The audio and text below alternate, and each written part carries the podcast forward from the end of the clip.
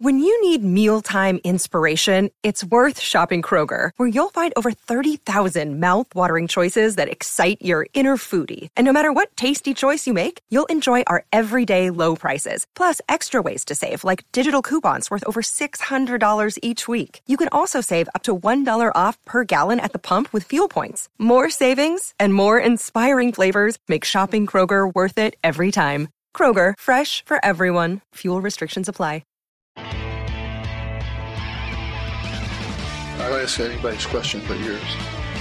You're an idiot. And really a disloyal person. Hello and welcome to a special edition of Disloyal Idiots, a Fans for Sport Network, Sports Network podcast. Uh, with you, as always, Steve Haller and Christian de Guzman. No Andy Pregler because, well, he's on a milk carton somewhere again. Uh, joining us for this special edition are Andrew Ledman and Ryan Bonaparte from Boiler Alert, the uh, Fans for Sportsnet Purdue podcast for all things Syracuse versus Purdue this weekend. Um, how we doing, guys? I'm doing great. How you guys doing? Yep. Um, I'm thankful that Syracuse plays under a roof and doesn't have to deal with too many elements. Yeah. You know, Well- five and a half hour delay in your uh, week two game really, really is uh, not something you plan for, but it worked out for Purdue with that win over Virginia Tech. Yeah, that's uh, we we actually had something similar up here uh, on the other side of football last night.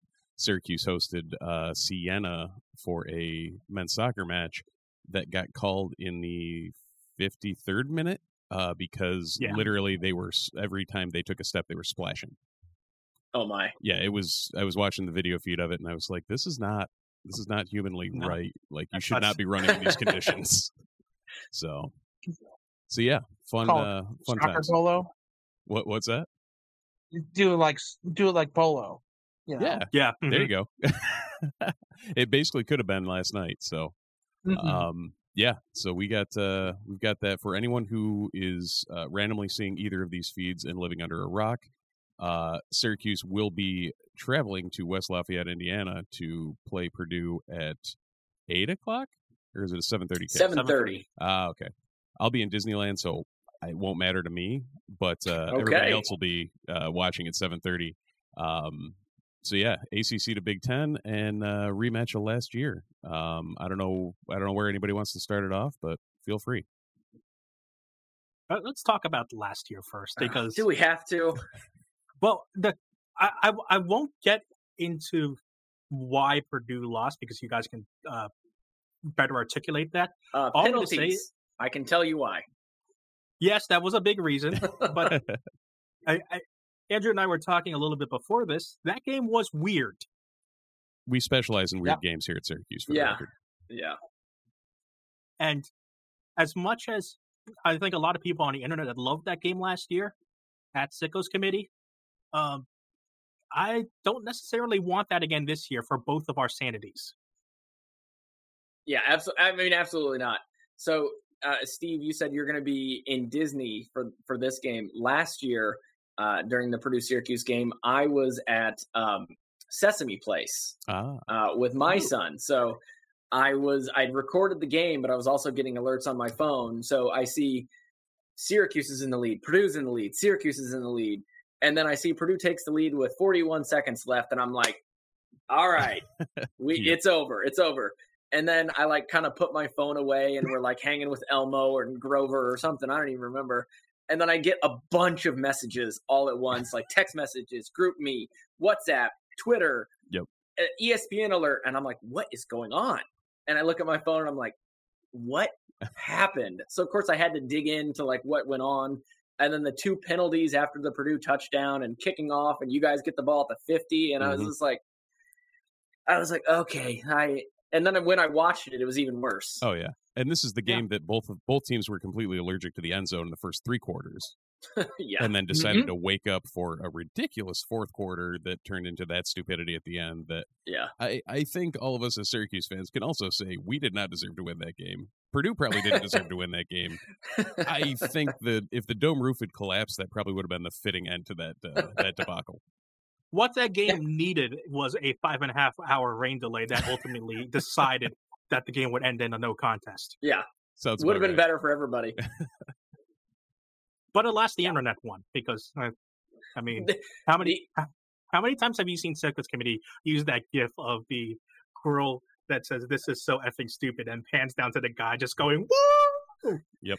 The the internet is undefeated. You know, you you can't beat the internet. So uh, I don't blame you there. Very true. And the best part about this is that this is a prime time game this year on mainstream cable NBC. NBC baby, Somebody home saw of that. home of Notre Dame. Yeah, that that seems to be the only time we get NBC games. But for some reason, people saw that match matchup last year and were like, you know what? We need to show the world this. Yeah. Yeah. More people should see this game. and it should represent the best of both the Big Ten and the ACC. right. Yeah, is And there of course- some secret yeah. like SEC uh, folks on the the board at NBC saying, you know what? Let's grab these and make us look even better. could be. Could be. or they just wanted to give they just wanted to give Noah Eagle an interesting game. There Yeah. you go. Yeah. That's exactly Mhm. right. That's exactly right. So I, I have a question for you guys. Fire away. So I- I asked because because Ryan and I also write for the SB Nation site for Purdue, and we traded questions with the Syracuse representative, and that was you. Yeah, that was me. And it Wait was a minute. it was me last year. you were year. so confident Yes. about this game. I don't understand. Yeah, no, I am I am I am del- this is a stretch for people who are used to my content on on our site on Nunes Magician because I'm usually the pessimist on our site. so what's going on? 18 point victory. Yeah, we'll we'll we'll uh, get to why I said what my final score is because yes, I did go for a bit of a stretch. The big thing is defense. I'm absolutely in love with this defense, and a lot of people are seeing the are coming to terms with one of the trendiest defenses in the in the college football landscape, and that's the three three five.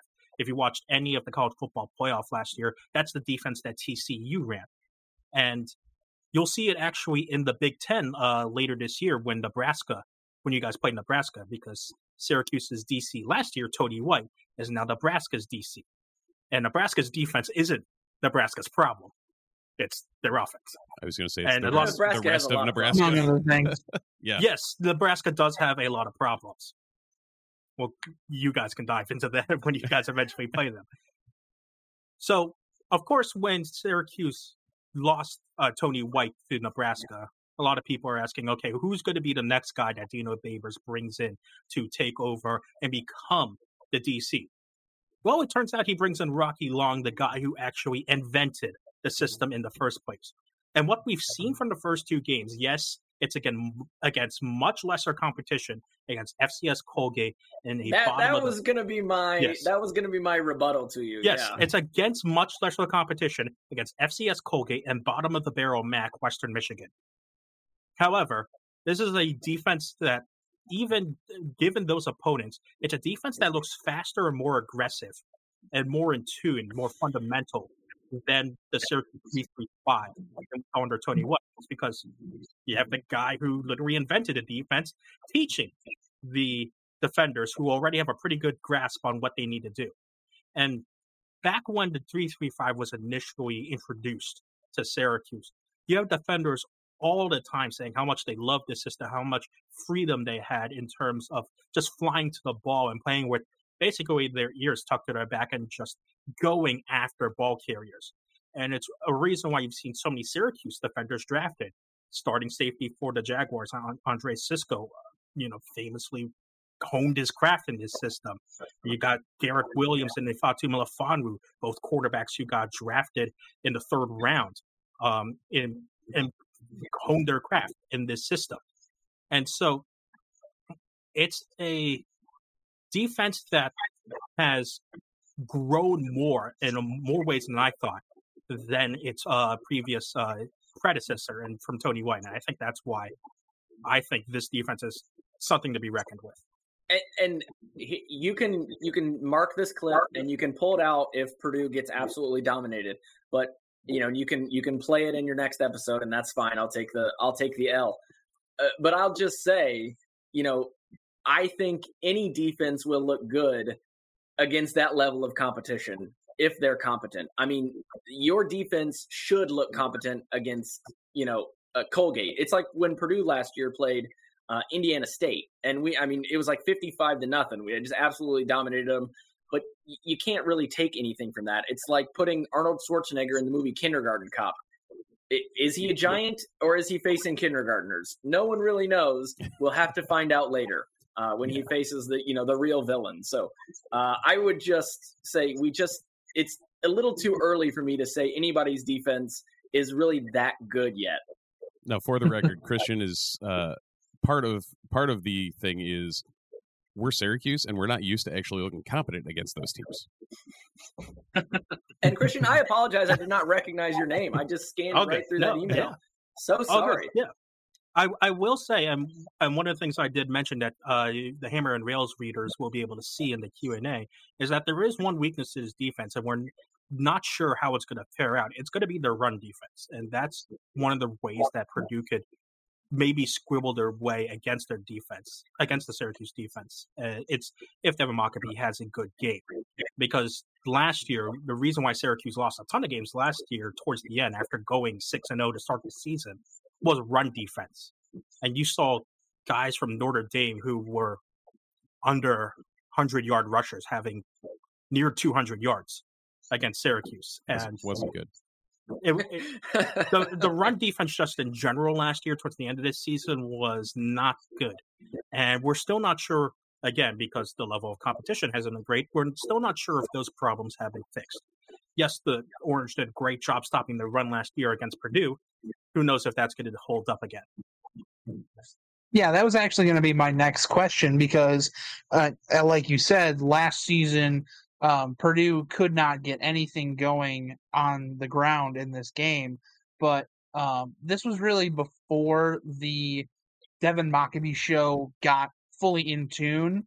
So um, we've kind of figured out we have a budding star on our team, and I think we would like to start to realize that we can utilize him and scheme around Devin Mockobee a little bit more. So um, obviously that may present a new challenge for the Syracuse defense this season. Steve, it sounds like Purdue and Syracuse have a similar problem. Yes, hundred percent. Well, no, is the, is their problem their offensive line is a pile of hot garbage sometimes, or is that just a sometimes? Problem? Yeah, yeah. Okay. In in uh, in week one, we played a fifth string center. Oh, we know how to do that. That was two years ago.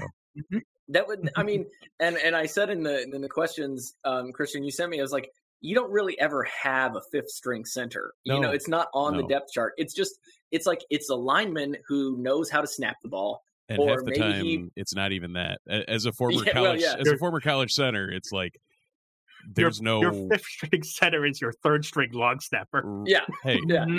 it's, the it's former like long snapper who, too it's a guy who went over on the sideline and they're like, "Hey, you're the center now. Yep. Uh, come talk yeah. to Hudson Card and snap a couple times, yeah. and then you're in." And hope they don't so. Yeah, we were yeah. down two years ago. I think we were down to our third string, and it was we were in kind of a pistol formation, and it did not work well for anybody involved in any way, shape, or form.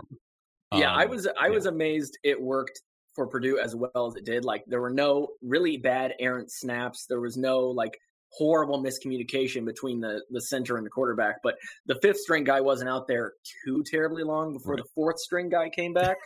uh, but still, yep. you know, it's not great. Yeah, so Syracuse is dealing with some injuries up front. Uh, Christian, uh, you, I, I, can assume you're you were just waiting for the point where offensive line talk happened. Uh, yep, it's inevitable on our podcast that I go into some weird diatribe about the offensive line every week. But um, for your guys' sake, we do have uh, some injuries up front that are hopefully recovering. So what we've seen for the first two weeks hasn't been uh, what should be our number one offensive line. Uh, we did lose mm-hmm. our starting right tackle uh, last game, but then we'll likely be getting our starting guard and uh, other starting guard back. So it's it's going to be weird up front. I don't know what uh, what Purdue really what what they bring on the defensive front that could uh, could cause some troubles and could put you guys in a good spot. Ryan, yeah, why don't you tell them about our? Yeah, there you go. Yeah, so um, I think the, really the strength of Purdue's defense is the front seven. Um, really, the outside linebackers in Nick Scorton and Kydran Jenkins are our fast, athletic guys who can get to the quarterback when uh, when they're rushing, and then our inside uh, interior offensive linemen they're pretty good at plugging holes. So last week against Virginia Tech, only allowed um, uh, 11 rushing yards in total. So they did a pretty good job uh, blocking up some holes, especially since it was a downpour and you kind of tend to go to the rushing attack in those games. So definitely our strong suit. Now we'll just kind of glaze over the secondary and uh, go from there. I like to hear that. I don't like that the front seven would be your strength in the sense that Mm-mm. uh, LeQuint Allen is uh, still kind of trying to get his feet under him this year. Uh, we saw Gotcha. flat in the bowl game last year. We saw him feature and look extremely good.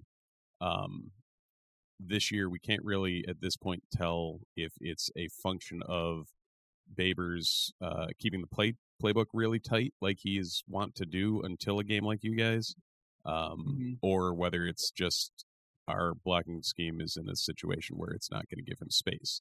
We're hoping the former. You guys are probably hoping the latter. Uh, Right.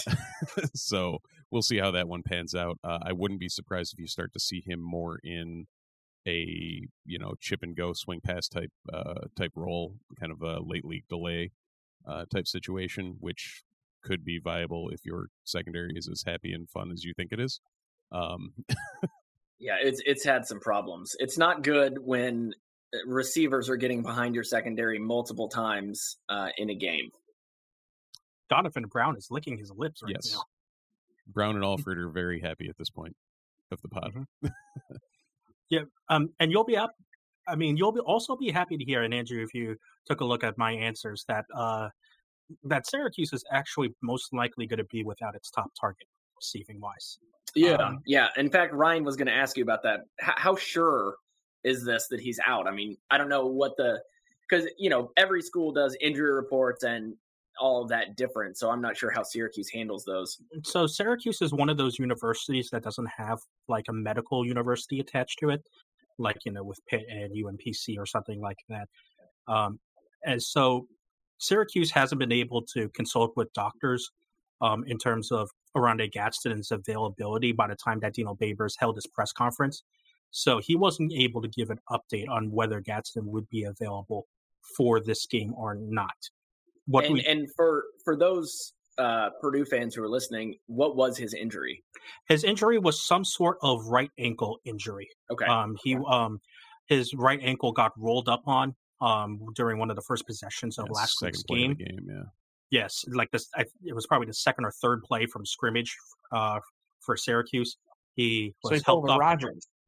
Yes, Yep. mhm, he did. Mm-hmm. Okay. thankfully it, it didn't. It Hopefully didn't look not as like it was that bad. The but Jets, the Jets fan here is not happy. Oh um, man, So, um, I'm sorry Uh, to do you're, that. you're, Yeah. you you remember you're Yeah, talking but- to a Bills fan here, Christian. yeah, yes, I do. We're even less Um, happy. I do realize that. Uh, thank you for the 20 fantasy points for my Jets defense. um, and so it, he left the field. Gadsden left the field, um, was helped off the field, went to the locker room, and came back on crutches and with a boot on his ankle. Um, So obviously he didn't play the rest of the game. This wasn't a Rodgers situation where it clearly looks like he had like a ruptured Achilles or anything. And Babers, in his initial thoughts after the game, was hopeful that, or was at least hoping that he could get Gadsden back out for this game.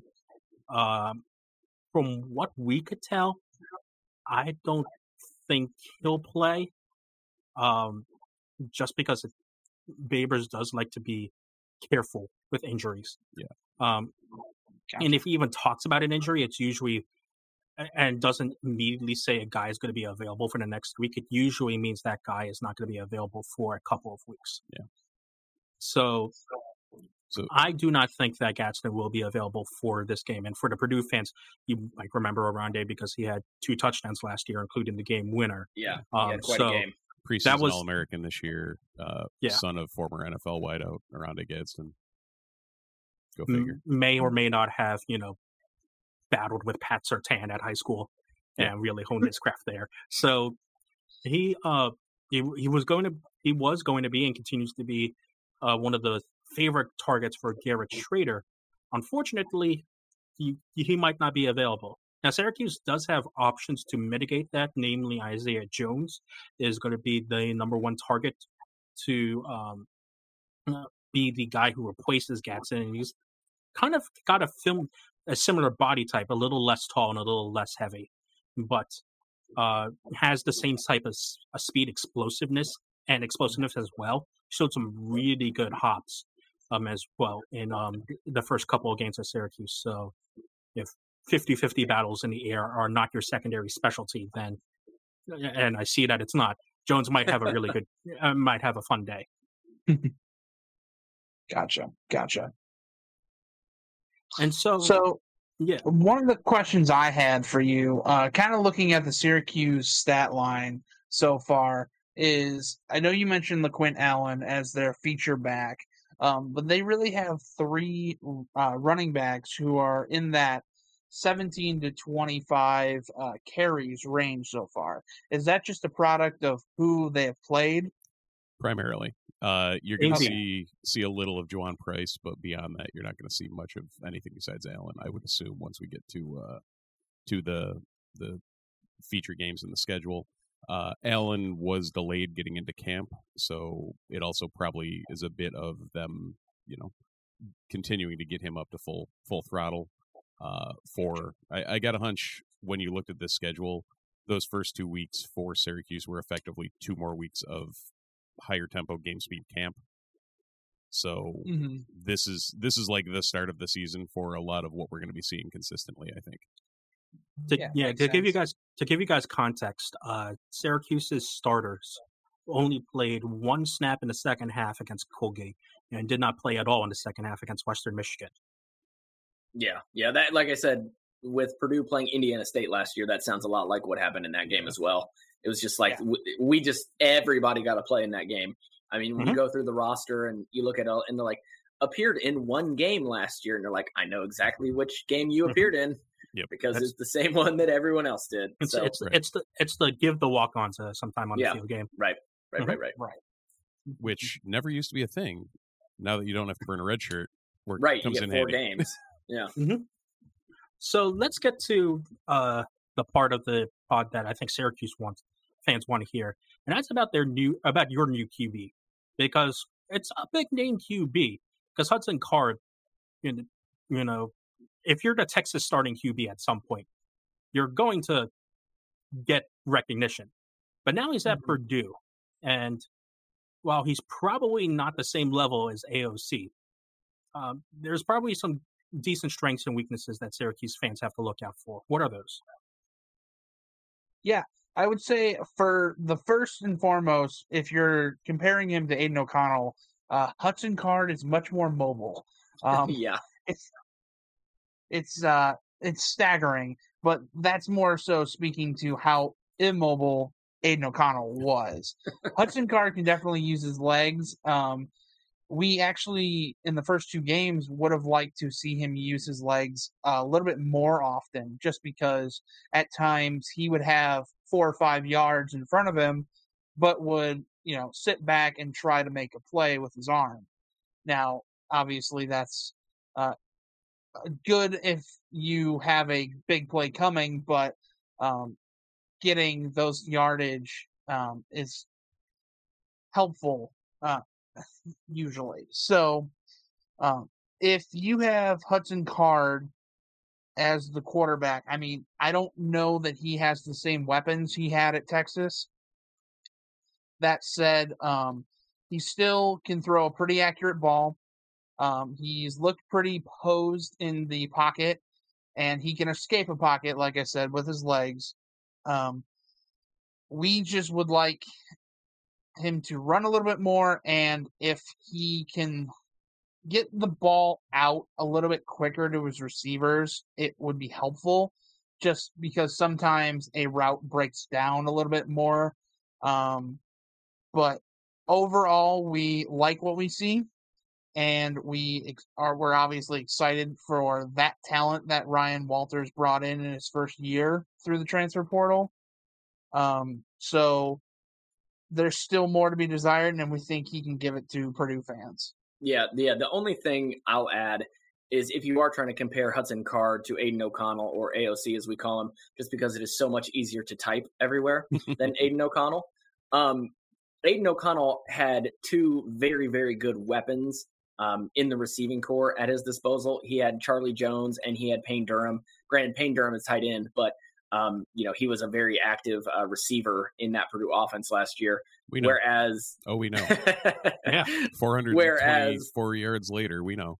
yeah, right.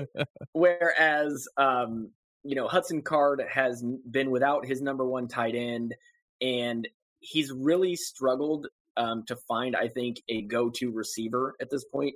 Uh, Deion Burks mm-hmm. is uh, very, very fast. He certainly played like a number one receiver against Fresno State, uh, but then was held to just one reception against Virginia Tech.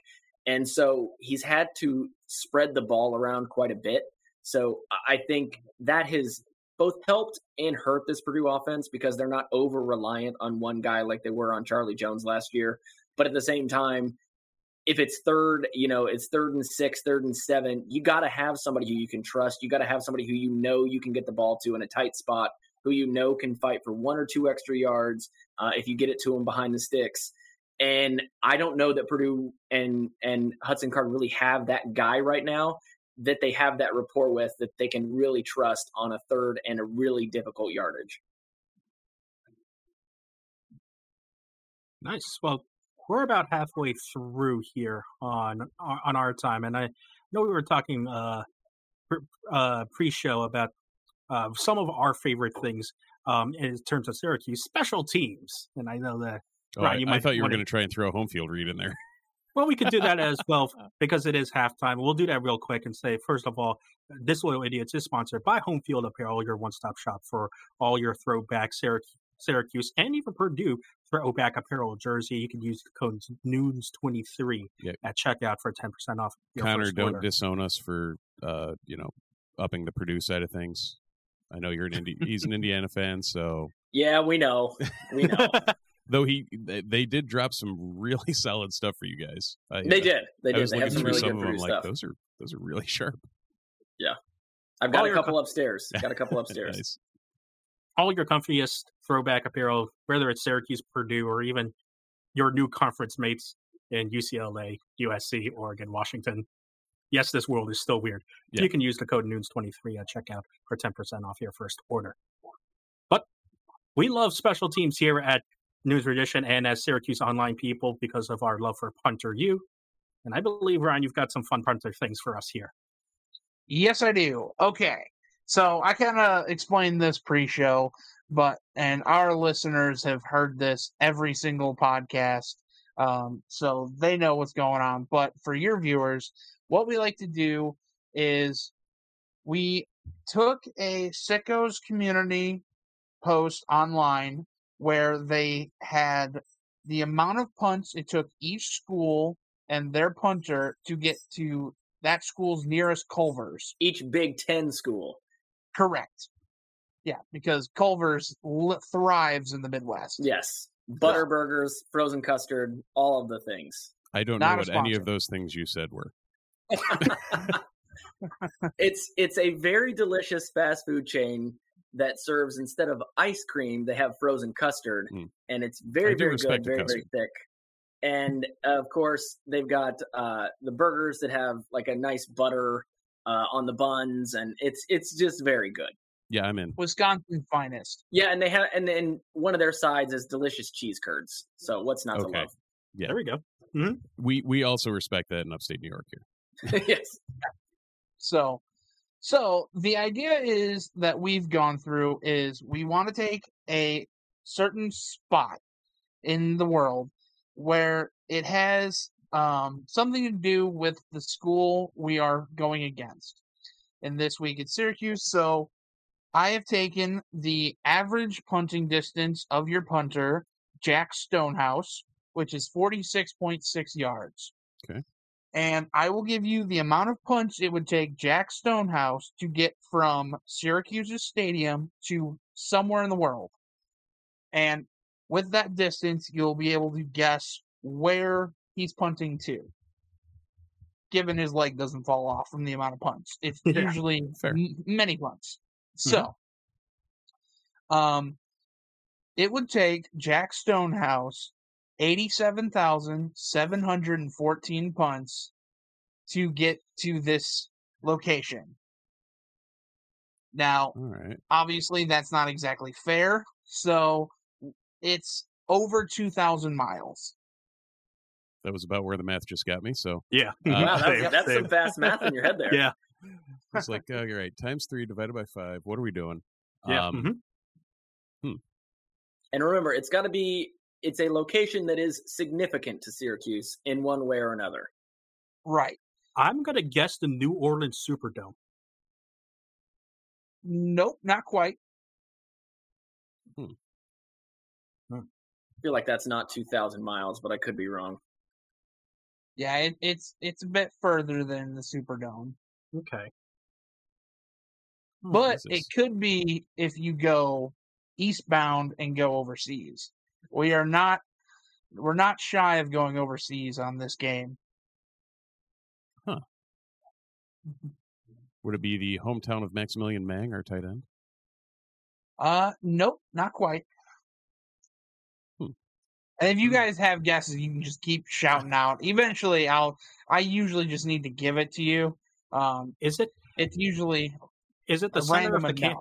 Is it the center of campus of SMU, one of Syracuse's new ACC uh, mates? No, but that is an excellent guess. That is a very good guess. Hmm.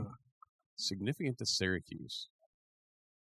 Yeah, that's that's the part that I'm like trying to think of as well. I'm like, I'll give my, you. my brain is like, think of Syracuse's mascot. So is it somewhere in Miami? No, but you are on the correct, uh, correct line. I think I might have an idea because I don't even know, but I'm not going to say it. Hmm. 2,000 miles? For those Yeah. who are only listening, I believe Christian is Googling something to find a distance here. I I'm, I didn't look up distance because I'm not going to cheat like that. I did Google, I did Google where the mascot Hall of Fame is because Otto was just inducted this year into the college into the mascot Hall of Fame. But I don't think that is far enough because it's only in Indiana. Mm, mm-hmm. Yep. So, um, okay. So you guys ready? You want me to give it to you? Yeah. Wait, let me- let me let guess. Andrew go for it.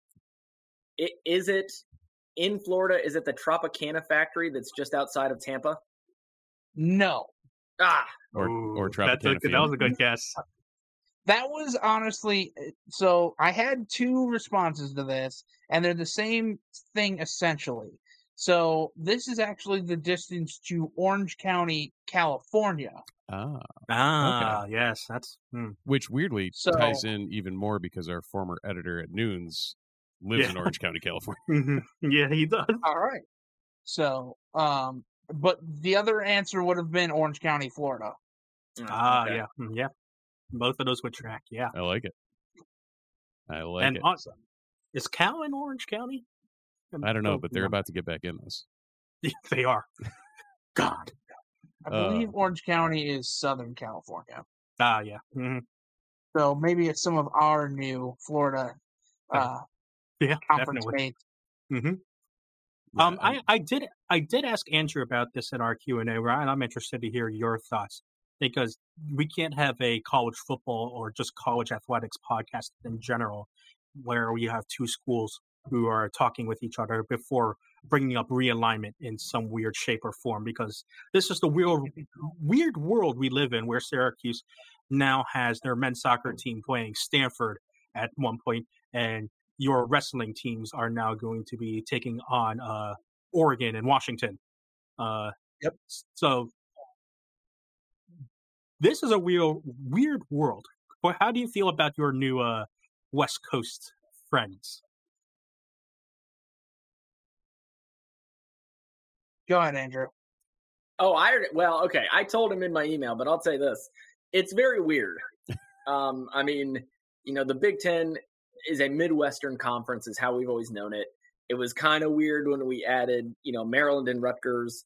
Um, it was kind of weird when we added Nebraska. So it's been weird for a little while, but now going literally coast to coast, um, it, it's just going to be bizarre. But it's one of those things.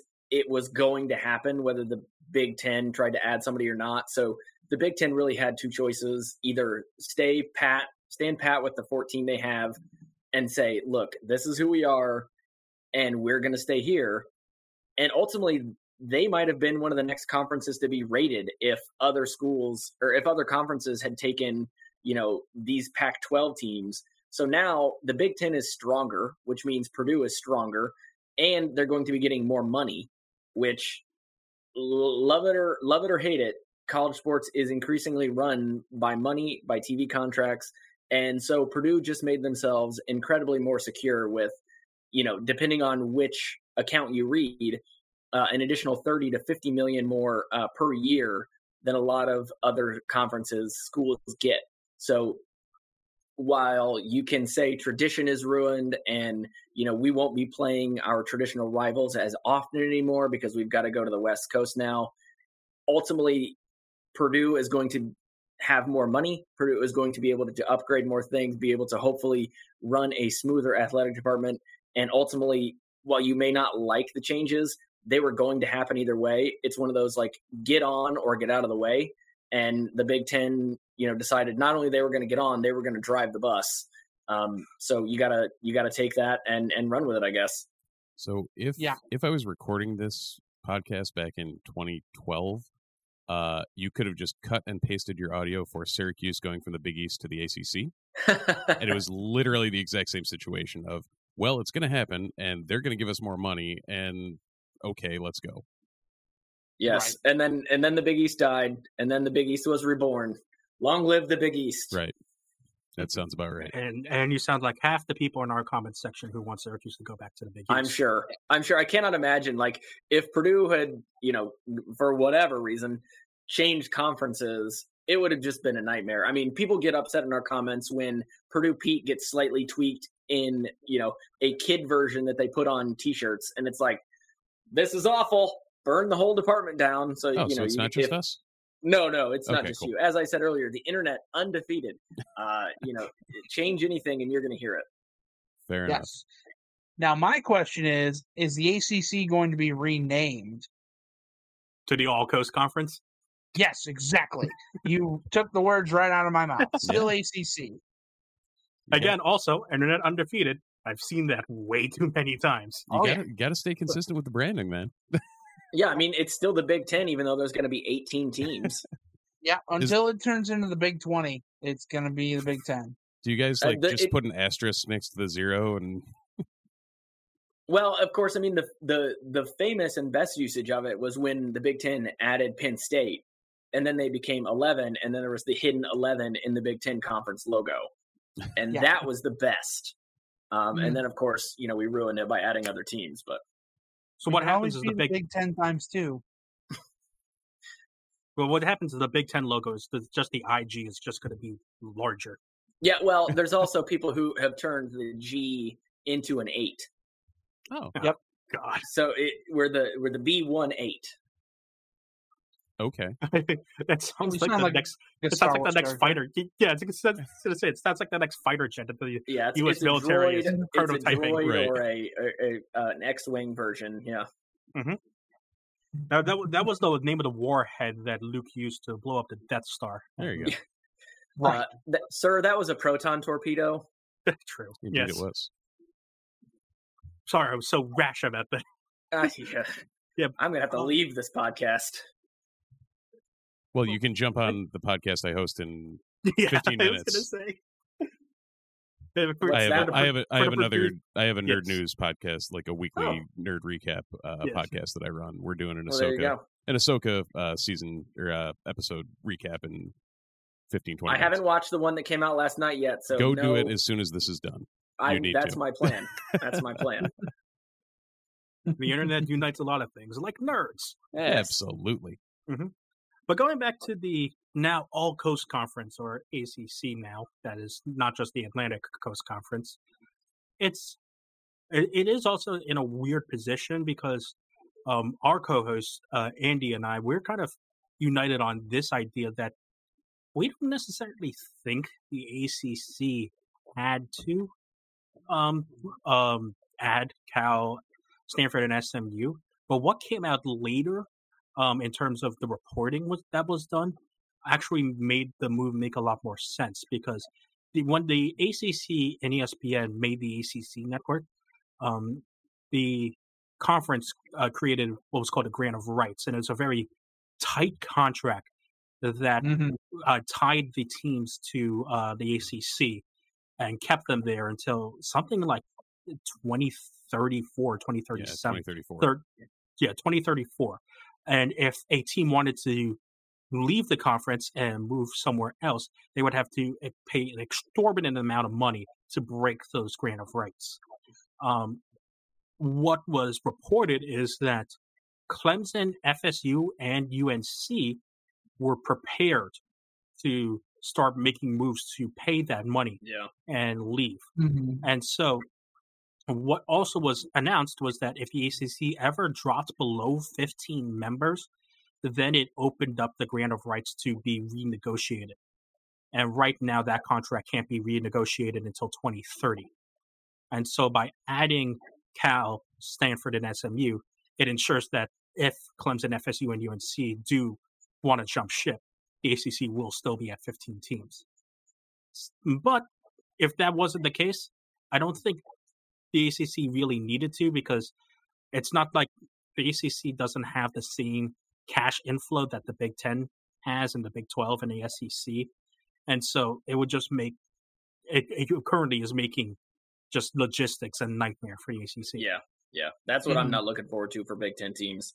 It, it's going to be strange, especially we'll have to be playing, you know, Saturday night football games over in Cal, or I'm sorry, over in California, or you know, in Oregon, Washington. So we'll be playing at, you know, what what time? East Coast time, right. where where most of the Purdue fans live. I, I'm. like we're It's going to be weird. right. We're used to Pac-12 after dark. I didn't Right. realize we would need Big Ten and ACC after dark too. Yeah, Right. yeah. And that's realignment talk, everyone. There you go. Yeah. Congratulations to all of us. Yeah. Um, Cliff Cliff notes. None of it makes any sense, but we all had to do it. Yep. hmm So we're slowly starting to wrap up here on our Disloyal Idiots Boiler Alert uh, duo podcast. Um, kind of, we we've definitely uh, talked about the strengths and weaknesses of each team. Um, Andrew, I asked you um, about uh, some of the unsung heroes. I want to hear some from Ryan as well. But Andrew, why don't you start first and tell me who your unsung heroes on both sides of the ball that Syracuse fans should be looking out for as like kind of those sneaky guys that you wouldn't think of. So I, I think for me, I, I listed an offensive lineman as an unsung hero for Purdue, and an un, Steve will be very happy. and a lineman who hasn't even played this year uh, because he's been out with injury. So I put Gus Hartwig. Um, he's the starting center for Purdue, but he's been out the last two weeks, and I think without him, you've really seen a difference in the offensive line, and that shows kind of what an unsung hero he has been for this Purdue team. He's been so stable throughout his career at Purdue. Um, he has done a really great job at the center position, which is obviously a very important uh, position on the offensive line and on the offense as a whole. Um, and being without him has just showed his value. So uh, he is the guy who I listed um, on the offensive side. And then defense, I put someone who Ryan mentioned um, already, and that's Kydran Jenkins because um, he he's a linebacker on Purdue, outside linebacker, and he's really he doesn't get the same amount of publicity I think as a guy like Nic Scourton uh, does, but I think he's really come into his own this season. Um, I think he he has made a, a big improvement from last year, and I think as the season goes on, he's going to be someone you're going to hear more and more about. Yeah, absolutely. So on my end, so offensively an unsung hero, I'm kind of going to go with one of the um, second or third options at wide receiver, and that is Abdur uh, Rahman Yaseen. So he is uh, very consistent. He's not always the top threat um, that people game plan for, but he can still give you four catches, you know, get downfield, make the right moves. The problem he's had over his career is injuries. So that's sort of held him back a little bit. But when he's on the field and when he's healthy, he's very consistent and makes a contribution to the offense that helps you win. On the defensive side of the ball, I'm going to go with a freshman, and I'm going to say he's unsung just because of how young he is so far. It is Dillon Thieneman. Both his brothers play for Purdue. He is the third Thieneman to play, um, and he has led the entire Purdue defense in tackling. He leads the Purdue defense in interceptions with two. And he's just made some big hits and some serious plays for a guy who's 18, 19 years old. He looks to have a very bright future, as his brothers did at Purdue. Yeah, he was he was the other guy I was going to mention on defense, but I wasn't sure how unsung he was since he's getting so much publicity, just being like a true freshman, um, playing and getting two interceptions so far through two games. But I, I think he's he's the the other answer that makes a lot of sense to me. Yep. Fair enough. We know in Syracuse that when if a legacy player does pretty well, you know the fan base is probably going to Yeah, latch onto them. yeah, Be one. yeah. buddy. Love love to see that last name that you recognize. You know, Yeah. Yeah, So Ma- you see one uh buddy Jackson Thomas Boeheim on Yeah. the Mm-hmm. good old basketball side. well, I think there's Maggie about six McPherson. Boeheims on that team at one point, right? Uh, blood or like blood it. or non, yeah. Yeah, Yeah. yeah, blood or none, yeah, yeah. So I, I know, Steve. I know you've got to get into another podcast here shortly. Um, do you guys have any more questions for us? Because I think Ryan and I were hoping to end just with some predictions, and I don't want to keep you here longer than need you, uh, you know, need to, so you miss your other podcast. Oh, No, let's let's jump right into it. Sure. All right. Um, do we want to go one and one? So one of you guys and then one of us, and we'll go back and forth. Sure. Yeah, Chris- sure. Christian, you want to Um, lead off since you've already been alluded to as the surprise yes, of the. I will lead off. As Andrew said, I am predicting an 18 point win for Syracuse. It is 34 Boo. to 16. Yes, this is out of character for me, but like I said, I think it's the defense that carries this. Uh, um, and yes, I know that the defense has only played FCS Colgate and bottom of the barrel MAC, Western mm-hmm. Michigan. But just through the eye test alone, this defense looks better than when the past iterations of this Syracuse defense has played against similar competition. And most of the contributors that we're contributors that we're seeing in this defense are veteran guys who are back and are really hungry. The main focal point is going to be Marlowe Wax, who is sliding over from the weak side linebacker to middle linebacker, and he is still playing with basically his head cut off and rushing the A gap like no, no tomorrow. The free safety Alijah Clark is going to get his head involved in every play, no matter what. And the defensive, the quarterbacks who may have been a concern after both of our starting quarterbacks last year left due to graduation and the transfer portal. Both of the starting cornerbacks this year have stepped up and played tight cov- coverage in Isaiah Johnson and Jeremiah Wilson. If the run defense can hold, and if Devin Mockobee regresses to the form that he showed against Syracuse, I don't think points are going to be easy to come by for Purdue. And that gives me a lot of confidence to say that the Syracuse defense will lead the Orange to a victory. and that's a forced regression of Devin Mockobee, not like him just magically not playing well. Gotcha, gotcha. Ryan, do you want to go for us? Yeah, I will. I will go. So the one X factor I think in this game is actually just surely the location. Um, we hadn't really talked about it. I know your kicker has not missed a single kick this year, but um, when you're playing in a dome, it's a little bit easier. Um, but I think Purdue at night presents just a whole new environment. Um, kind of the blackout and West Lafayette at nighttime. They've been some big games there. Um, I've got Purdue in this one 31 24, just because I like the effort we saw from the defense last week as opposed to in week one. I think they're on the right path. Uh, the offense is getting healthier, and uh, if Devin Mockobee can make that um, extra extra effort against um, a defensive line that has some issues, I think that bodes well for Purdue. So 31-24 Purdue. Okay. Uh, I might almost flip that on its head and go like 27, 21 or something. Um, I'll end up putting it on paper tomorrow when we publish the article, but uh, something something in the vein of like a one possession Syracuse win. Um, I don't think this is going to be the stupid game. I think this is going to be a much more pal- cross. palatable game to watch. Uh, I think both teams have pluses and minuses that each other can exploit. I do think Syracuse will end up coming out on top just between how Shrader has uh, just how Shrader has changed his game uh, as far as actually looking downfield to receivers instead of just tucking and running immediately, Mhm. uh, as well as like Christian said, the defense. Uh, for I mean, you guys, you guys understand the uh, how we watch a game versus how most people would look at a game, and they're they're passing the look test more so than they have in years past. So Okay. probably a, a one possession game, Syracuse victory is where I'll where I'll settle. Gotcha. Yeah, I, I was really surprised when we hopped on here that you guys said that Christian was the pessimistic one. Yeah, normally Um, normally he's so, completely the pessimist. To give you an idea, to give you an idea, in our preseason predictions for overall record, everyone kind of went with eight and four, seven and five records for Syracuse. I went with a six and six and almost put down five and seven. Okay, all Yeah. right. So you they they've convinced you you're a you're uh you're converted Um, Because like fervor Steve said- convert. yeah. Yeah, because like Steve said, the Syracuse team is passing the eye test a lot better than it has in previous seasons. Gotcha. So uh, I, I am last. I'm going to go 35 to 31. Uh, Purdue, as everyone here has said, I think both teams have flaws, and I think it's ultimately going to come down to which team can exploit that flaw.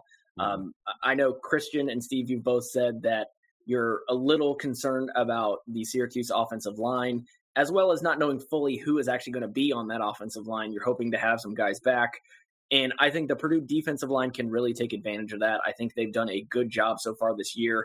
And I hope that that will mask some of the problems of the Purdue secondary. Um, you know, preventing the quarterback from having a lot of time, preventing those plays from developing, maybe make them a little bit more one dimensional. Um, so that would be great news for Purdue. And also, I do think the return, uh, hopeful return of Gus Hartwig will make a difference, allow um, Devin Mockobee to really have a much better game than he did last year against Syracuse. Um, and overall, I think to Ryan's point, playing the game at Ross-Ade at night, um, you know, you just see a, a, trail of top 10 teams that have gone into Ross-Ade at night and lost over the last few years. Um, and, and I think it is a sneaky, difficult place to play at night. So uh, if if this game was at Syracuse, I would feel differently. Um, but since it is at home in Ross-Ade, I'm going to go uh, Purdue pulls out a a 35-31 victory. Well, it promises it promises to be a good game. Let's put it that way. Yeah. Yeah. you know Yeah, I now that we've so. all predicted a good game, it's going to be a complete shit show. right? Absolutely, Yeah. Mhm. it's gonna be it's gonna be like a four turnover, Yep. uh, two safeties, missed field goals. You know, it's gonna be everything. Oh, so a Syracuse. game. And yeah, mhm. and as and as weirdly has been the theme of this joint podcast, if that happens, the internet wins. Yeah. There you go. Right. we're we're here for the perfect ending. sickos, man. We're here for the sickos. Perfect ending. We are here for the Sickos at Sickos Committee. We love you and endear you as always. Well, that will do it for this joint episode between the Disloyal Idiots and Bo- Boiler Alert here on the Fans First Sports Network. Andrew and Ryan, thank you so much for taking some time to join us today.